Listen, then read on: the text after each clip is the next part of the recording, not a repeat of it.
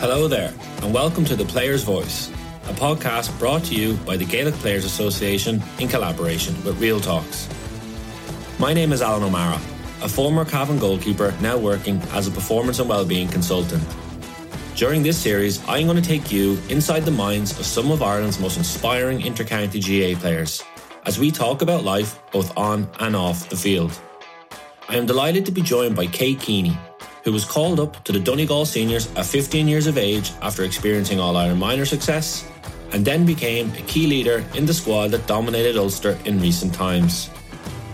In 2022, a new adventure across the Atlantic awaits, where Kate will be working as a sports scientist with the USA's international soccer teams. We discuss her excitement for this incredible opportunity and how much she has already enjoyed supporting elite teams around the world. She also shares how concussion significantly impacted her day to day life and how participating in the GPA's Madden Leadership Programme had a transformational impact on her as a person.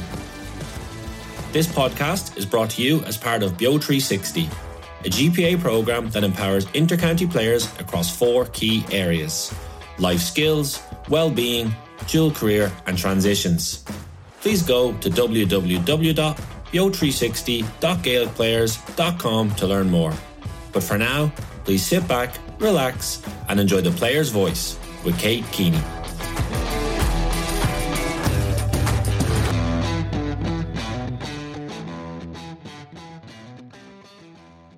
What's it been like wearing the Donegal jersey over over all those years, and was it always an ambition of yours? I would have started probably go back to my club, um, Four Masters here in Donegal town, and probably a typical enough story. Just tagged along with my older brother. There's eighteen months in the difference. I'd say I was four or five, and just went to training and probably my biggest earliest memory would that be winning the parish league um, I was captain. I was I was so small they had to put me on a table to present the cup, but um, got bragging rights over my brother, and my mum was manager of his team. So, um, yeah, I guess like if I look back, um, of course you want to play with Donegal. I was lucky enough. I suppose the next big thing that really hit home that I was just like I want to play with Donegal was I got I was lucky enough to play at half time in the Junior All Ireland. I think it was two thousand and uh, Donna Dunyan. I remember great stalwart of the club here and someone I've looked up to hugely um, since I was young. Um, I remember sitting before school and the phone rang and I answered it and it was her and I was a bit in shock and then mum she wanted to speak to mum and um, I remember her ringing and asking to see if I could pl- if I wanted to play at half time in Croke Park, and I remember just. I remember the day still of the jersey. I think it just about fits me now, but that was probably my first indication to be like, geez, like I, this is what I want to do. Like I want to play. I was just always football mad. And then I remember when I was 11, I wanted to go to under 14 county trials. Maybe I was 10.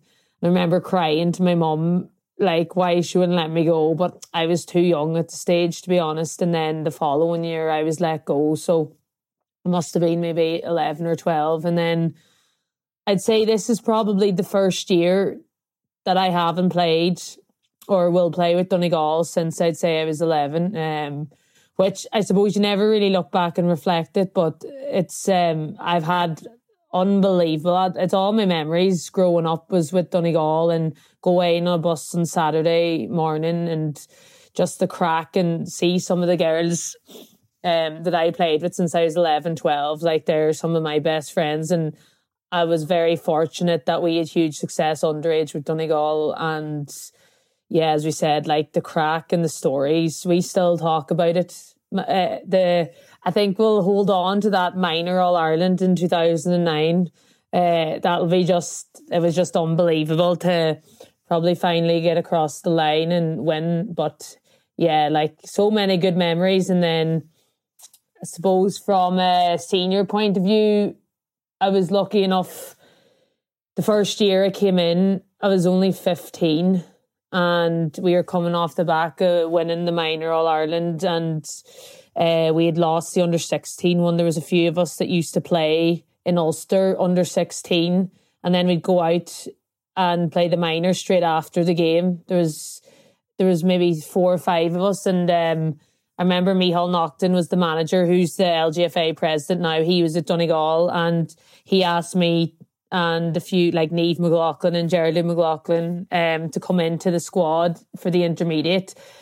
And you just talk about like dreamland a bit, like you were playing with the likes Mairead Venny, Diane Toner, um, probably forgetting ones now. Um, Yvonne McMonagle, Karen Guthrie, all them ones like and yeah, we won we won everything that year. We won Division Two, we won Ulster Intermediate, and we won the All Ireland and it was just got to play in Croke Park. It came on maybe the last five minutes. I think I just turned sixteen and I was in dreamland. I was just like, Jesus. But um I guess then the next couple of years we got into senior and I don't think we were as successful. Um, there's a bit of a ma- mass exodus, and um, but then definitely within the last the last five or six years, um, we've we've had we've been very successful. I guess at Ulster, um, probably ne- haven't fulfilled our potential even at an All Ireland level. Um, but yeah, when you look back, I suppose you have to be very grateful of the career. Um, I'm not finished, by the way. I'm just taking a wee break, maybe. So. and then I suppose if you had told a 16 year old you at that point the kind of ups and downs that were going to come your way, and we'll touch upon some of the kind of the, the challenges that you've gone through in a moment. But I suppose staying with the kind of highlights to be part of then a team who and part of a group that went from to win three Ulster senior titles in a row, which I'm sure raised the profile of of football in the county in Donegal and put the name kind of wider around the country as a force at that level. Um, what was that? What was that part of your career like in terms of you're older at that point and you're much more? I'm sure you're more of a leader in the group and have had more experience. So what what was that time like? If I had to take any advice from my 16 year old self, is to just be absolute fearless. Um, I think the more you get older, you probably you put an awful lot of pressure on yourself. Um, and I guess I've had my fair share of injuries, and you know, I'm not gonna lie, I did put huge pressure on myself to get back. Like I wanted to be playing. Um, do you know that fearlessness and just go out and absolutely enjoy it and just make the most of it because that's when you're you'll play your best. Um, probably the Ulster title that meant the most to me was the first one. I had been out with concussion and I actually I remember coming back and working. I worked my arse off to get back into the team and played the whole game and was really proud of myself. Like I was because I'd been out for so long and such a hard team to get into. And yeah, like I remember just that final whistle and just finally, finally getting across the line because we spoke there about we had we were very successful at underage, but like we had many dark days with Donegal, as in like I remember like we got hammered by the likes of Monaghan. Um I remember we went down, got absolutely annihilated by Cork one year. It was on TV. It was embarrassing. Like um I think one of the big things with Donegal is Eh, like no one it's a better now obviously with LYIT and like the funding that's gone in there and the opportunities they offer um do you know people in the area but like back when I was going to college like do you know you're going to Dublin or you're going to um Galway or I went to Limerick and we were basically just meeting on a Saturday and training and going out and playing a league game on a Sunday because our whole team was in college. And then I suppose the year was a 2018, like we got beat by Cork in the semi final.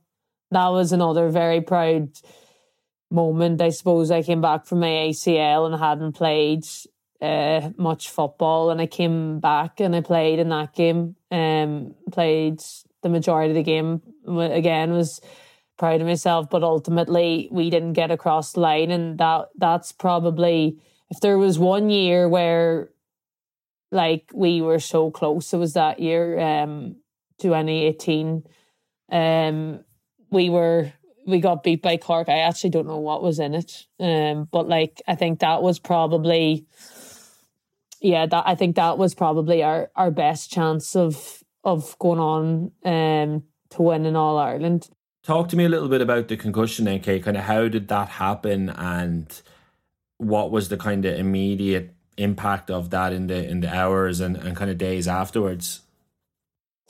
So, like, I remember, uh, I remember we played Dublin, a friendly above in Belfast in Queens, and it was literally like the last uh, maybe five minutes or three minutes of the game, and I just went up to catch a ball, and someone just went to break it and sort of caught me behind the ear, the back of the head, and I like I was and I just like I fell then on the side of my head, but like I I don't even think I was knocked out, like um, and if I was, it was very briefly. felt, but I ended up getting sick like afterwards um when I got back to Donegal or whatever, but like it just wasn't heard about. Like you just like it just wasn't heard about, and um, then anyway went back to UL uh, in Limerick, and I was remember sitting in the library. Might have been a day or two later, and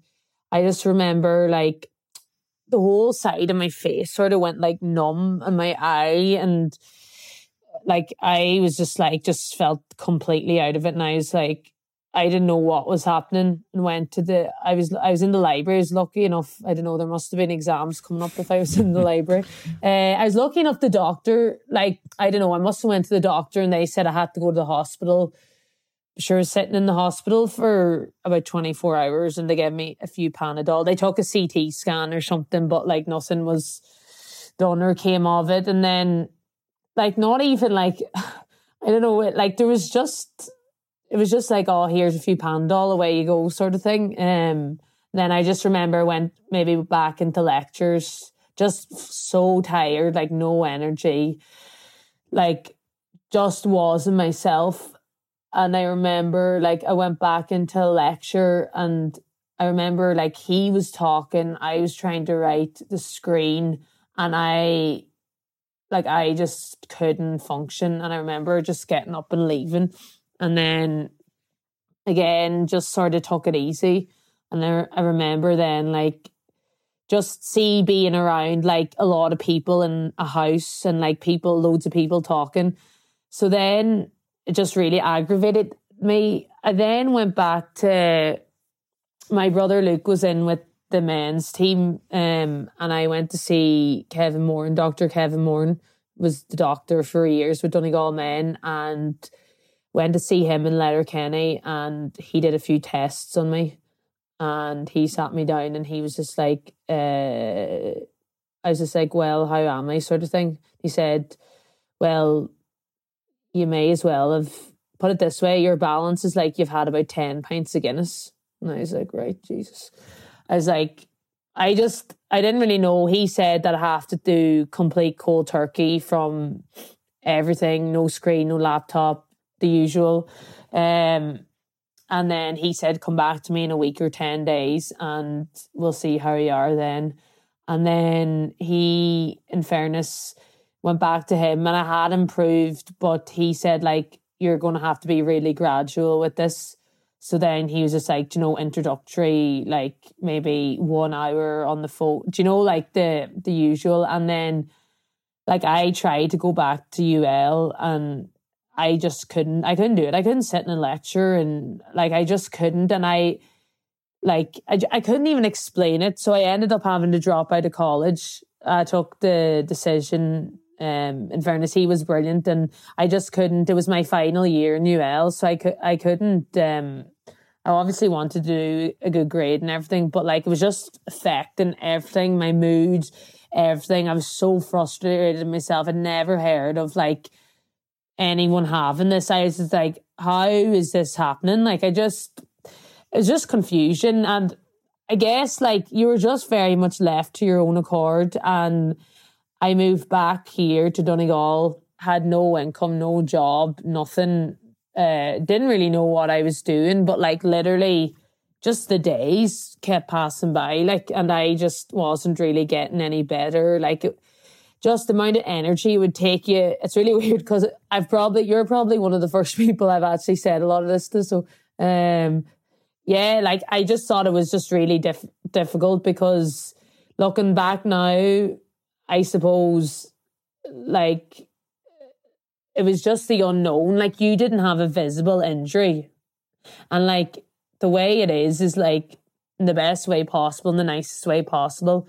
Like when you're in a team and you don't have a physical injury, like or a time frame, it's like you know you you've nothing to look towards. Like in people, I, I went to a few trainings here and there, but I found it too difficult if I'm honest. And I was very lucky with the manager I had and Davy McLaughlin. I have a great relationship with him that like he's so understanding. He's literally like a father figure to me. Um, so I was very lucky with that. And the same with UL, Fiona McHale and DJ Collins. Like I was heartbroken. Like obviously UL came first because the competition came first, but we were going.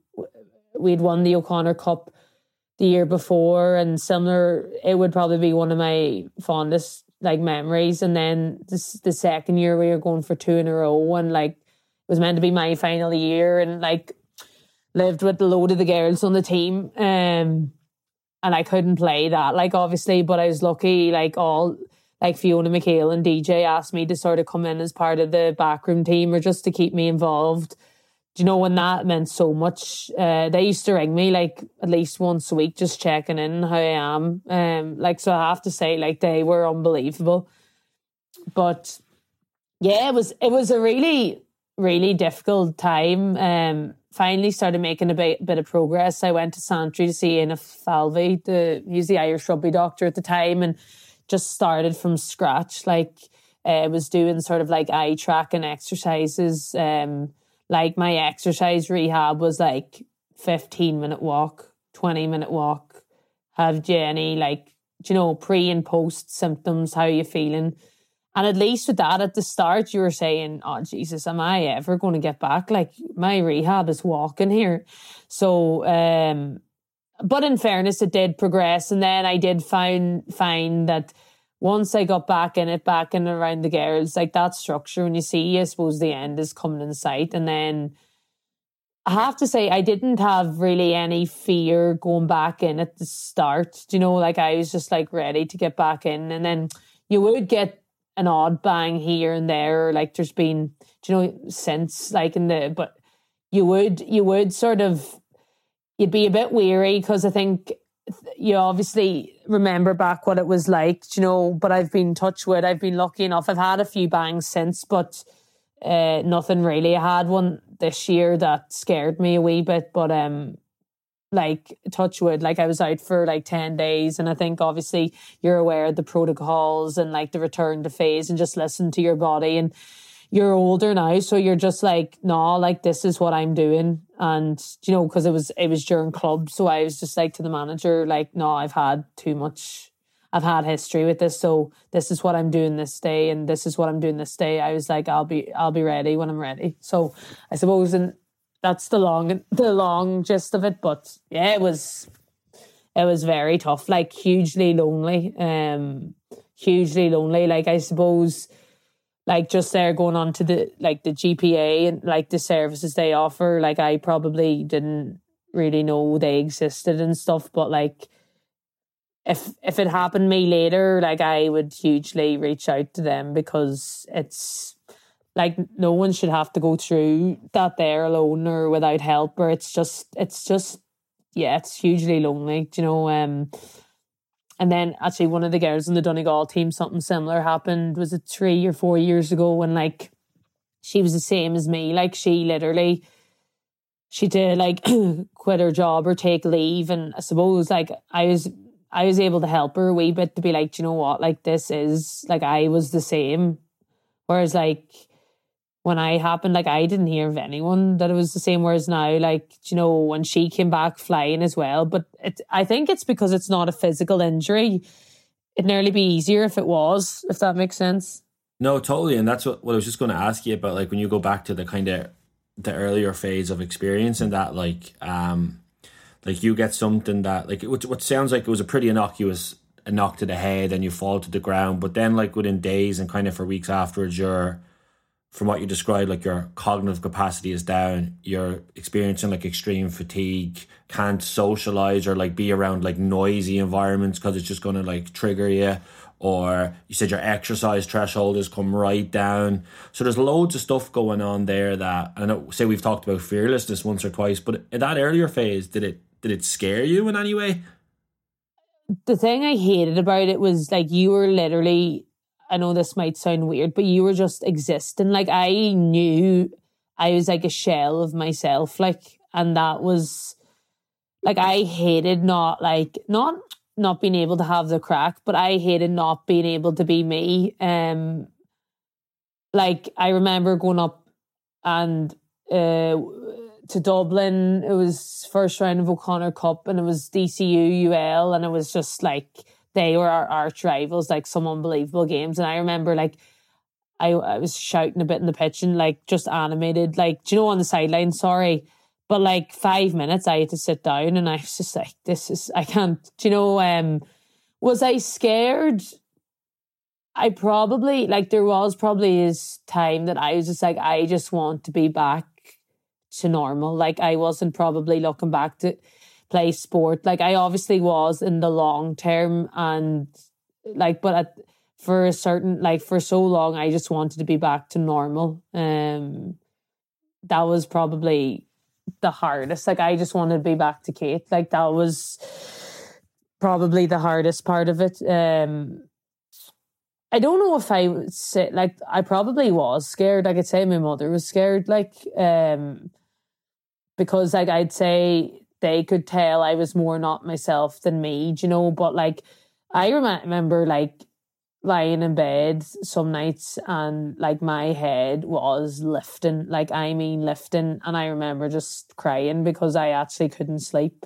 Like, and at that stage, I remember it clearly. I was out in my dad's house and I remember that was probably one of the few nights that I lay awake and I was just like, what is wrong? Like, what is going on? Because I actually didn't, this was before I went to Santry and stuff, but like that was probably, I was just like, yeah, that was probably like the, the highest point of, yeah, what's going on here. Um, but yeah, that was sort of the concussion. yeah, no, I think, and thank you for sharing all that, Kate, because I know, like with concussion, it's certainly something that thankfully a lot more research has been done, and like team doctors, physios are far more aware of it now, and obviously that has a knock on effect to team managers and to team players. But like the kind of a couple of the things you said yeah. there, like so, like a, a, concussion is like like a brain injury. Um, it's obviously that makes that means it's hidden, yeah. as you said, and you alluded to a number of times um, which makes it really hard to kind of understand or for people to kind of empathize, makes it hard for people to maybe empathize or, or understand what's happening.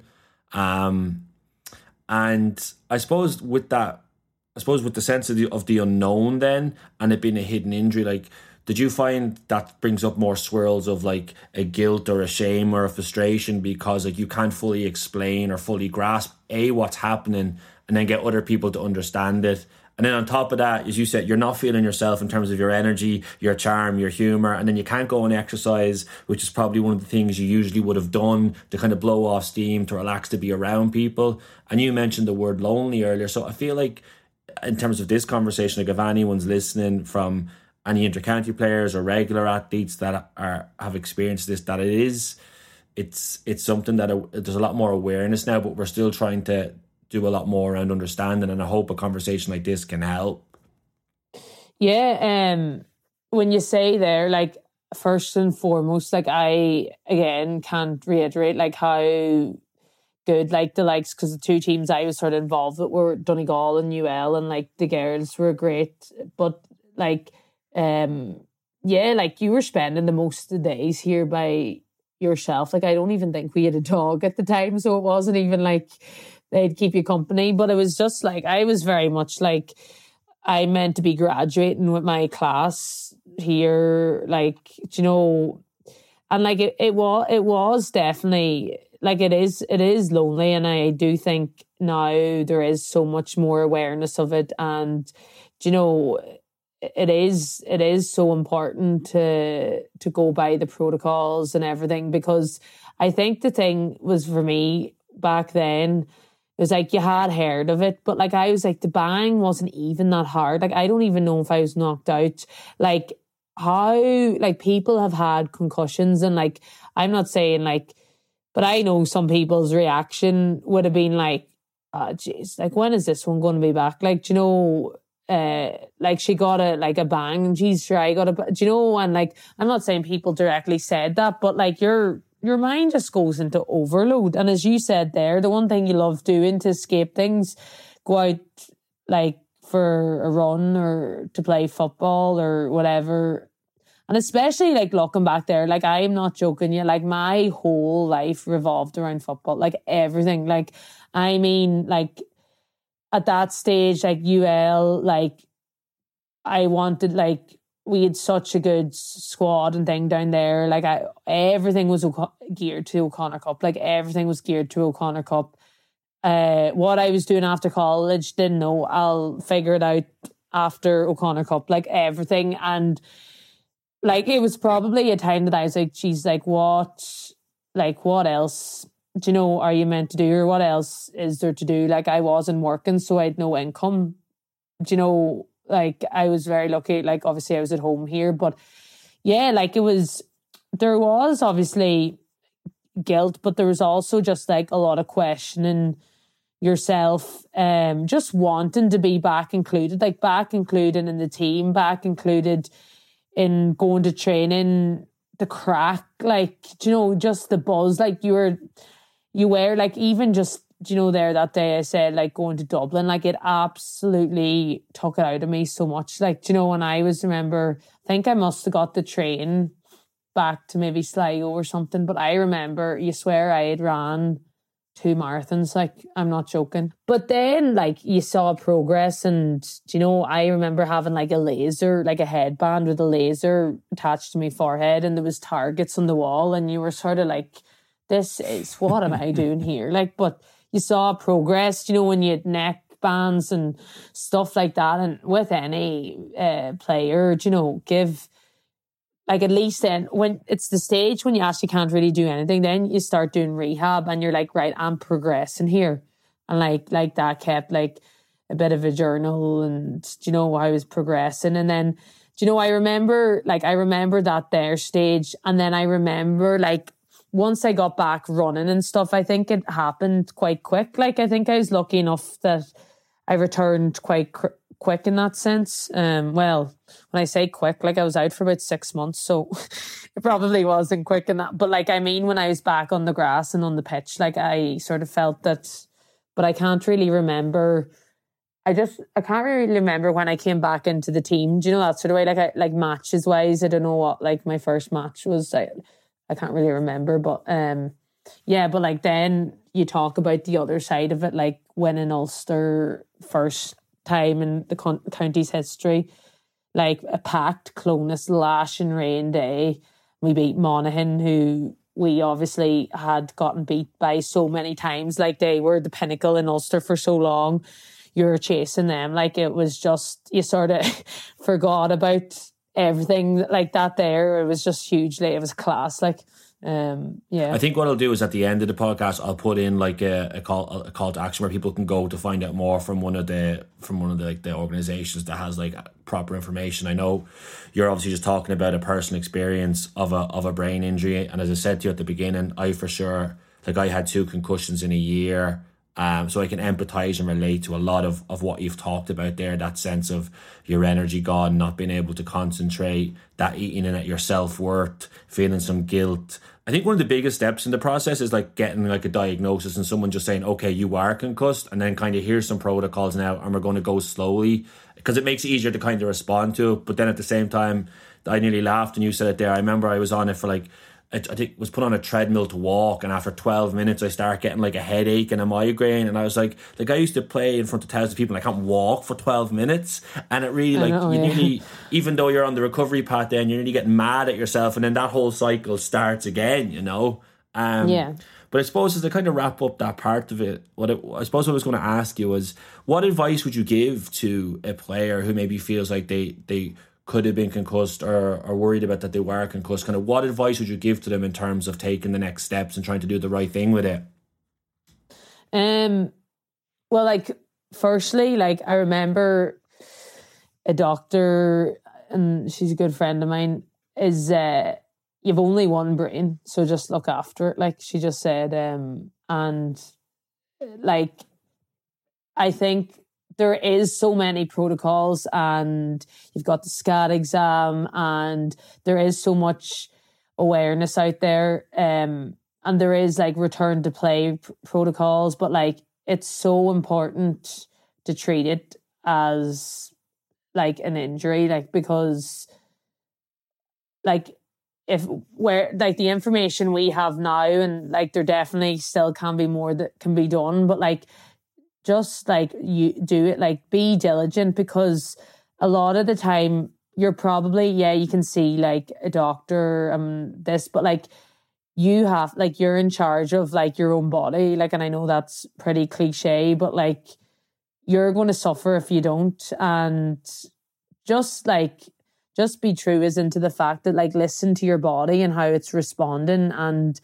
it is normal like these like concussion concussion is an injury and like it, it's important to like do the right steps and protocols and uh, because otherwise i think it's very clear even what you were saying that you've got it like if you don't you're just going to suffer and you're going to suffer in day-to-day life do you know the way you're functioning and stuff. So i would just say like there's so much information return to play protocols and taking it easy and like do like just listen to your body i would probably say is the big is the big thing um listen to your body get advice and treat it as a proper injury like um but it's it also is. yeah I, yeah yeah it is and it's like we're in a far better place now and there still can be loads to be done and it's that usual like I'm not saying so much now, but I think it would be quite difficult for like a club player if they got it.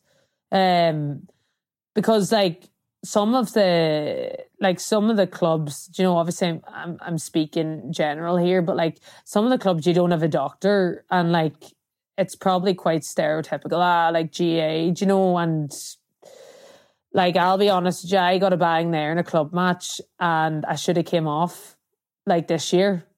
And I didn't. It sort of played on, and I may as well have been sitting above in the stand because I was absolutely useless. And I was, do you know, I wasn't knocked out or anything, but I got a clatter and I suffered after it. Like, um, and I should have came off. Um, and you're annoyed at yourself then after because you're out then for about two weeks. And listen, I was lucky enough that I did all the return to play protocols, and like I said, like you know have good have good like uh, had a good doctor and stuff um but like it's it is hard like it is hard because like i'm after saying to you preaching and i know myself like i'm i probably should have came off then and there and Why didn't you? we were playing our arch rivals like in belfast and probably just i was afraid i was going to let the team down to be honest with you um like and it was after I was really, really, really annoyed at myself because I that worry does creep in. Like I remember I had to, I slept I slept for literally two full days. Um, like I was like not that I was I wasn't scared that it would go back to normal or different like before because I had a really like like I knew the doctor was sort of looking after me. Like she wasn't at the game or anything, but like she like she was very like diligent and was very like you're so important and like you've had history. Like this is really important that you do this you know?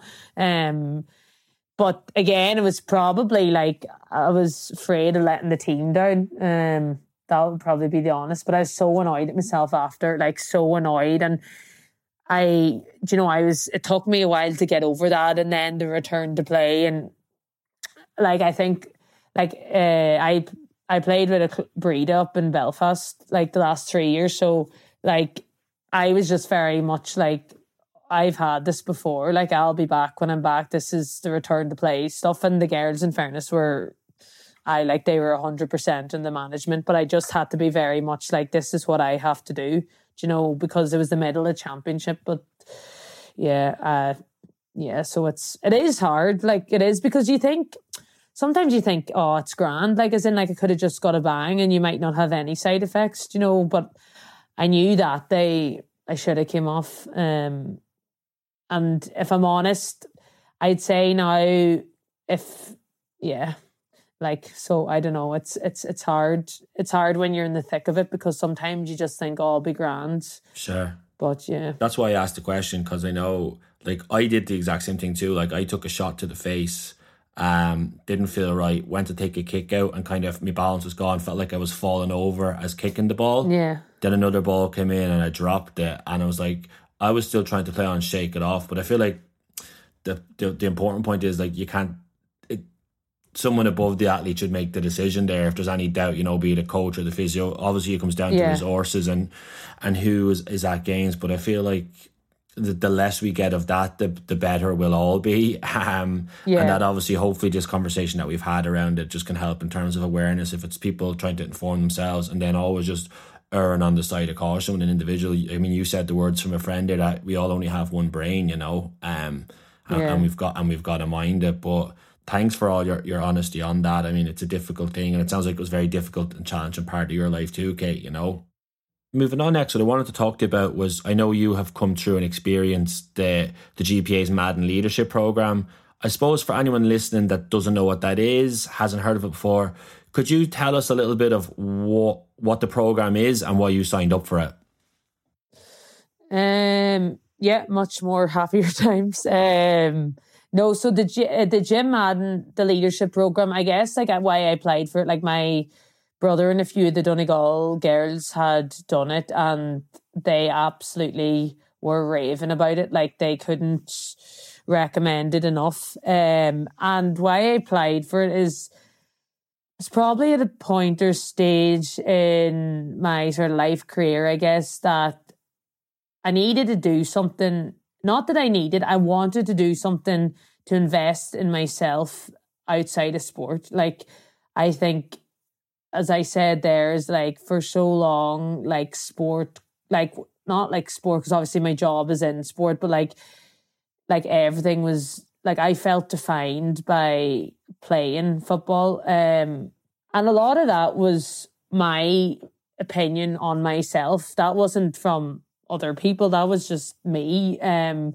so I wanted to invest in myself. I um, knew I was in like the area of what I wanted to work in, but I wasn't fulfilling my potential or it wasn't like exactly what I wanted um I suppose to look at and I like I also wanted probably had lost a bit of confidence in myself, not gonna lie. And it's something that I was just like, I really want to invest into myself. I want to put myself out of my comfort zone and do something that is really worthwhile and make a difference. Like I probably want I've been something I probably wanted to do, wanted to do, but like I probably needed a push to do it. And I felt that like it sounded like amazing and it was something that would really challenge me and open me up and meet people and just open my eyes to a whole different world i guess um so what it is it's it's a lead it's a leadership um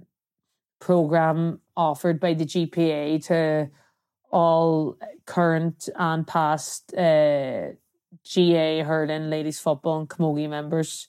Um and it's a 12 month program and essentially like it's like it's a leadership program but like it works on all different facets of leadership communication skills um your areas of development being a leader in the community uh and but i would say like also with that just really investing in yourself. That's what i would say to people how it, it like puts you in uh, really challenging and um, like situations. You get to he- uh, hear and listen to unbelievable leaders in business, sport, uh, music, um, across like everything. Um, you have um, you have like a development day as well, which essentially is like you have to do um, four different sort of tasks that work on all different areas of your leadership skills and um from that you get like a reflective but I don't know if I'm giving away the whole course here now. I don't know if Martin Kelly will be giving out to me. uh, but yeah, and then you you you find your areas of weakness and your areas of strength, and you work with a development coach, and it really hones it on in on them areas and how you want to progress. But it literally, it's kind of hard to like sum it all up because it, some everything opens a different door to something else. Like I genuinely can't like your eyes just become opened so much and I had the most amazing experience of it. Like we were, I suppose, like most of ours was online, so it was, you know, remote, but got to meet the crew like once or twice. Um, I missed one, but like it was just like I genuinely couldn't speak highly enough of it, and like is something so fulfilling and rewarding and just so much amazing people and experience over the last year. From listening to what you've described there, so it, it doesn't sound like it's like a traditional learning learning format where you're just sitting there and kind of reading through notes and then you take it away and do an exam or or you do an assignment. It seems it sounds like I mean I I've I done the program in an earlier year, but what you're describing there is that sense of like an exper- experiential kind of um learning environment and a social learning environment. What did what did doing that kind the, the work in that way teach you about yourself? What was something kind of big that you took away that really had an impact on on who you are as a person? It was amazing like working with like-minded people and it was just like i remember the first day like you were in a room like we were in sort of breakout rooms in zoom and like there was some big pretty big names. Like you know ones you've heard of like and like everyone was there for different reasons but also for the same reason um, like they wanted to get better and like I suppose like touching to like life off the pitch. Also like, you know, a leader on the pitch, but like more so like life off the pitch and like how could they invest in themselves and how to get better and like yeah, like reflection was huge. Like um like I think the way that I sort of looked at it is like and one of the reasons, probably going back to your previous question, was like when you're playing Gaelic and you invest in nutrition and sports science and S&C and you get feedback from your coaches. But yet I know from a personal experience, like, did I do that from like a career or role point of view? Not like no, like um I sort of knew where I wanted to go, but didn't really know how to get there, if I'm honest. And like, that's if you probably ask me, like, that's what I look at the Madden at being. Um, and like, also just, yeah, like, as you say there, like, there's so many, like, so everyone learns or gets different, like, learns differently or, I suppose like different areas. Like we had speakers, we had to do like reflective pieces. Um, yeah, like I said there, like you had the development day and you got like a 30 page booklet of how you reacted and like your strength and weaknesses, like verbally communicating your presentation skills. Like you literally got this Bible and was like, this is how this is your your areas of weaknesses strengths and then you worked with your development coach and like you could just tailor what you want like your year to be or how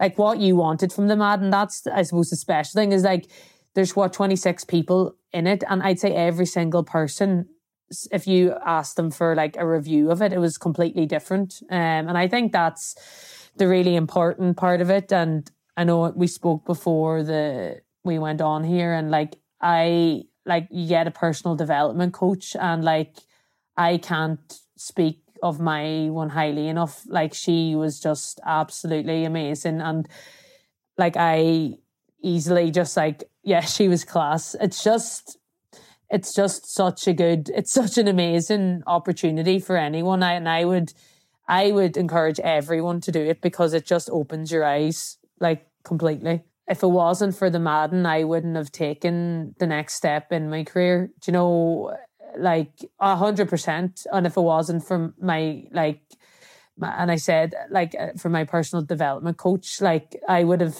I know we'll speak about later. I, I would have seen that job, and I'm not saying I wouldn't have applied for it, but like, would I have put in the same work? Would I have been as prepared and confident and like, do you know, confident in myself and my ability as like a practitioner to, do you know what, I'm I'm good enough to get this job.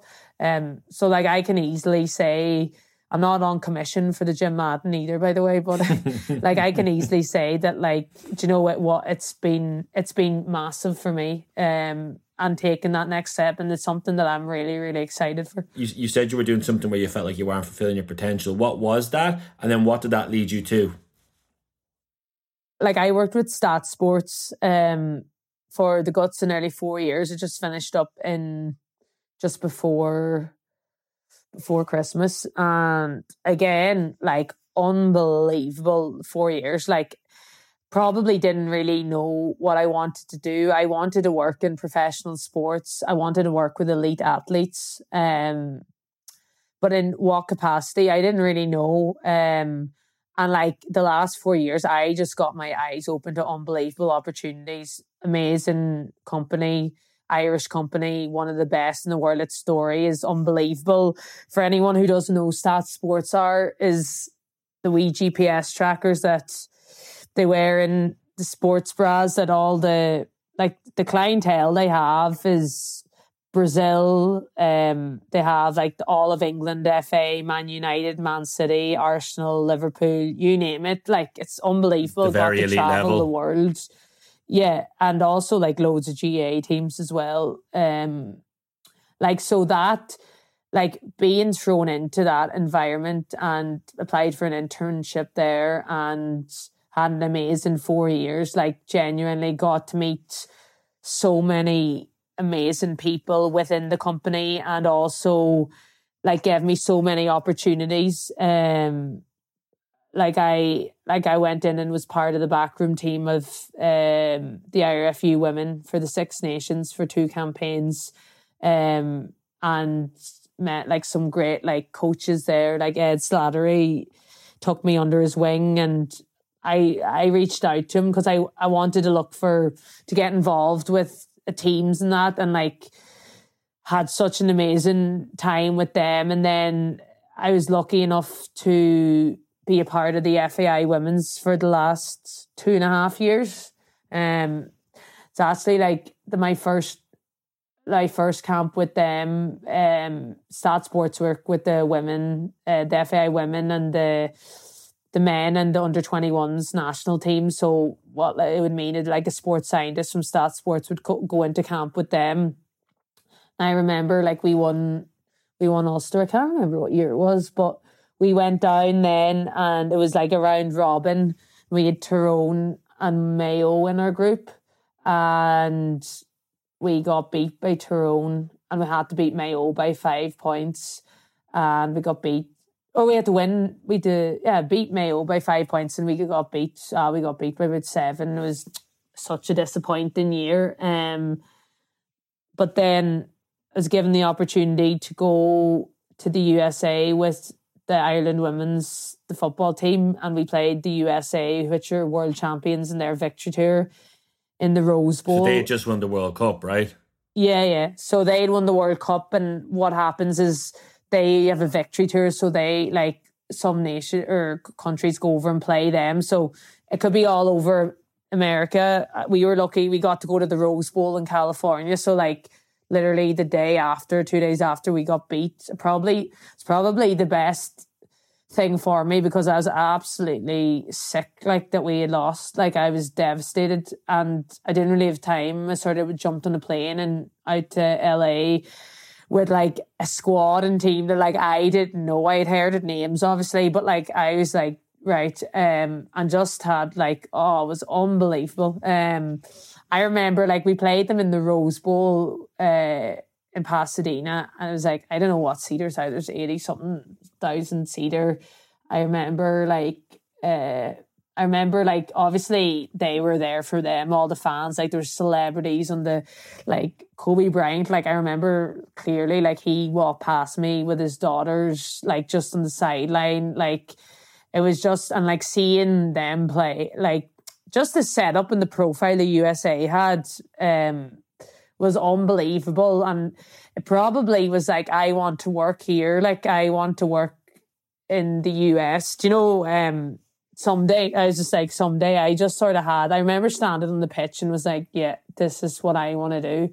Um, and yeah, like I had an unbelievable two and a half years with the Ireland team. Like I actually love, I loved being part of it. I loved the, the, the players, the girls, like the staff, got to meet like uh, unbelievable. I was crying leaving. Like I actually such an unbelievable group of players. Um, like genuinely such a family, and like I like I'll be the proudest person ever. Hopefully, when they qualify for their first major term tournament in the World Cup, and being in, being involved with them, and probably being the other side of you know, like you're not a player. Like some of the guards were older than me or the same age, but like it's a different sort of fulfillment as in like you know as a player and you talk about like that team and getting across the line but i knew working with them that like this is i wanted to do this full time so like how it looked was like say in the international window you'd go in with them and then like the other time you'd just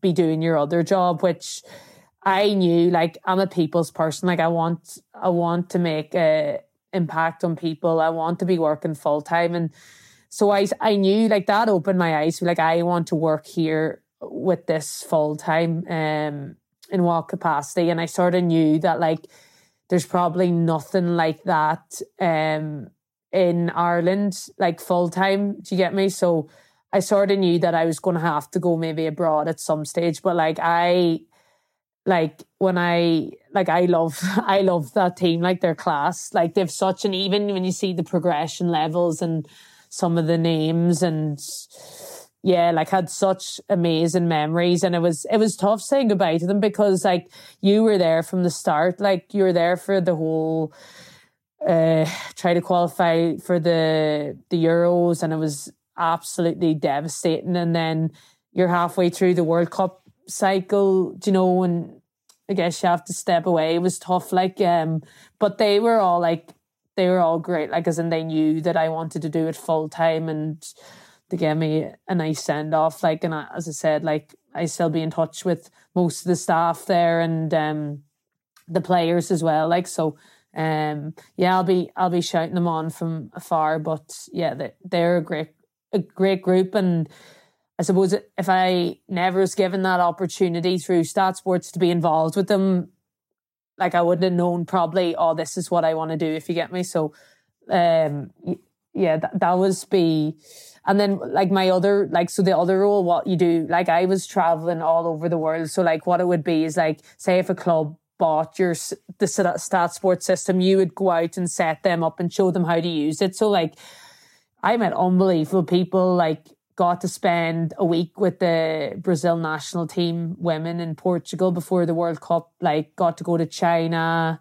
Azerbaijan. I went to Michael Essien. I'm a ma- massive Chelsea fan. Grew up supporting Chelsea. Like, my first day in this club in Azerbaijan and Baku, Michael Essien signs with them through the door, and I'm like, like, you know, and like all over Scandinavia, Europe, you know, like like it's unbelievable. And again, like there, it was very hard to say goodbye to them um, as well because when you're in the place nearly four years, you know, um, and you've seen the company grow. So, yeah, that's that's the I suppose what my role was. There's obviously like a lot of excitement with that in terms of traveling around, huge learning, meeting different people, seeing different environments, but ultimately it sounds like you had a craving or a desire to kind of be embedded in with a group more and to have that connection and to really that kind of sense of team, tribe, belonging. Is that something that's, I suppose, driven you to where you are? And then if you want to talk about kind of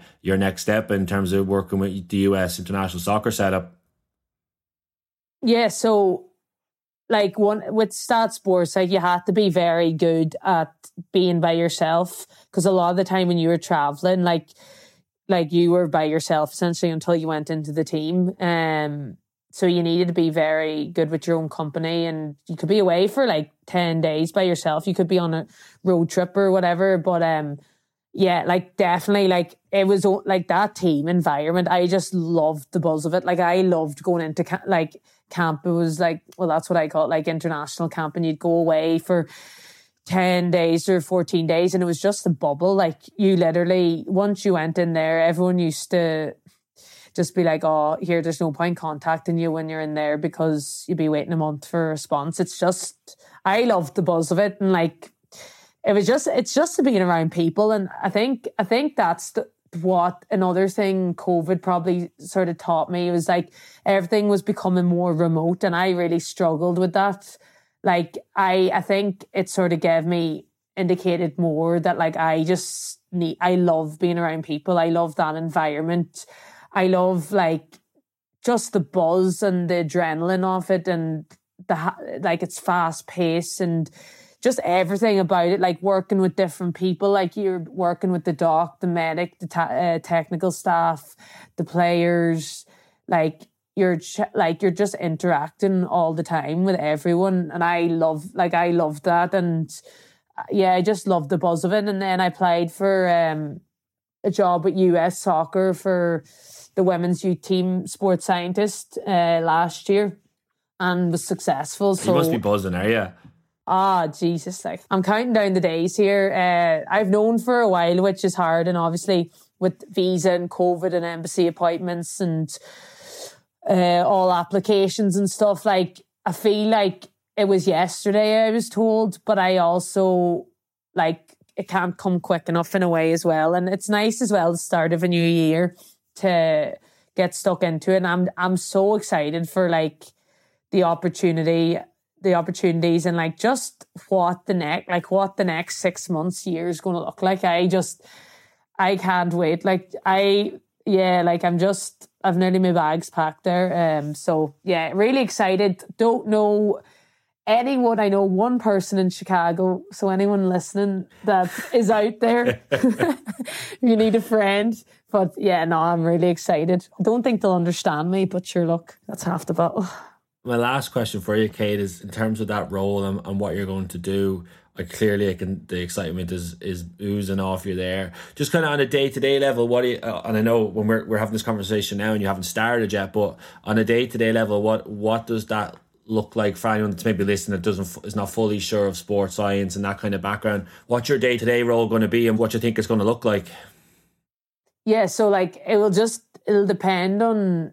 So like I'm over essentially like the under the team, so like under twenty three under 20, under 17, under 15. Um, but with under 17 and 20, they're both World Cup years. So, like, they'd be given probably, well, from what I can gather, like the biggest priority because they're com- obviously have them coming up this year. Um, so, like, when you're in national team camp, you would be in charge of all the, like, your job, the daily, the daily monitoring, daily wellness you talk about like their strength and conditioning, the nutrition, um, the periodization of the week, what that looks like. You have to liaise with the technical staff and see what way they want to play and how you can embed um, and structure the week and what that looks like. Um, you'll be reaching out to like um, the clubs before they get in. So like you need to see what the players' load are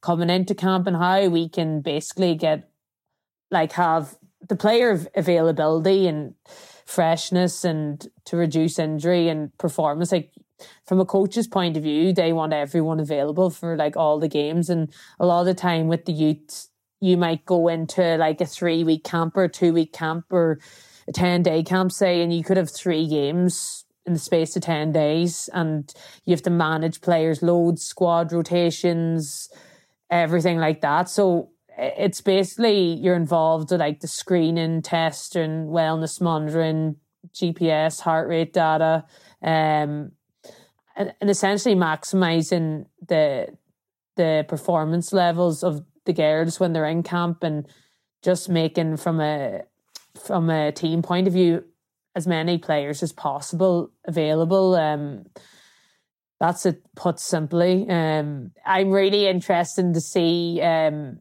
what the environment looks like. Like my first camp, I'm actually going in with the first team for the She Believes tournament. So I'm heading straight to LA. Um, and I'm just going to be like, like I'm going to be in with the first team, and obviously my uh, boss and the head of performance for the women's side. Like I've I've a huge opportunity to go in and like l- like see what that's like firsthand, you know. So like I'm like I'm absolutely buzzing for that. Like I, I was saying to you earlier, it's you say the stars line or things have come full circle. you know, standing there in Pasadena with the Irish women's team playing the USA and a couple of years on, you're telling me that my first camp is going to be with the U going into the USA women, working with them in California. It's a bit I have to pinch myself a wee bit, but I'm just I'm excited to learn and as a sports scientist and learn from the people around you, like within the federation across the men, the men's teams, the women's teams, the youths, like the interaction with clubs, the players, and what I mentioned to you there, like being around like that buzz in the environment, making a difference, like making friendships and see, like trying to have it, trying to have like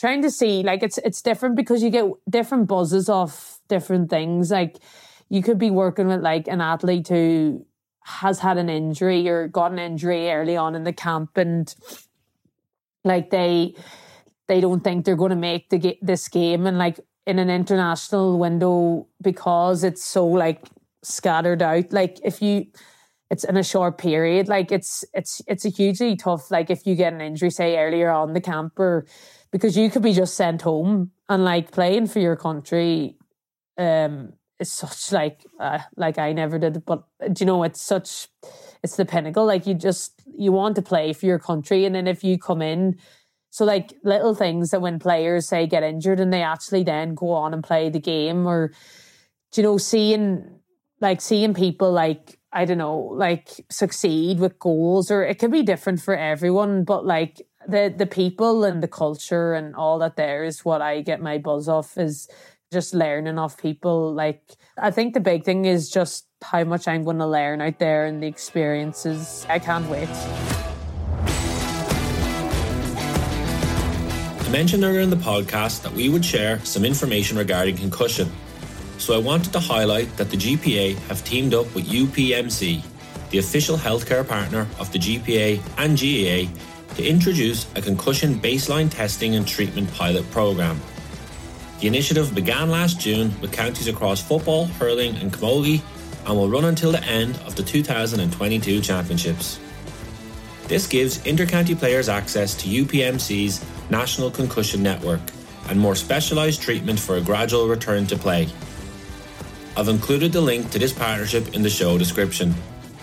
Two things I wanted to add on concussion for all our listeners is that one, it is important to know that an athlete does not have to lose consciousness to be concussed, and two, most athletes suspected of concussion will want to play on, especially if it's an important game. It is vital that the decision to continue to play is not left up to the athlete. I hope you enjoyed this episode of the Players Voice podcast, brought to you by the Gaelic Players Association in collaboration with Real Talks. To get all future episodes, make sure to subscribe by searching The Players Voice on whichever podcast platform you prefer. And don't forget, you can find out more about the GPA's BEO 360 program at www beo360.gaelicplayers.com. My name is Alan O'Mara, and I'm so proud to be part of these honest and insightful conversations. To find out more about my work as a performance and wellbeing consultant, please go to www.realtalks.ie or find me on Twitter and Instagram at AOM the Cat. Thanks for listening.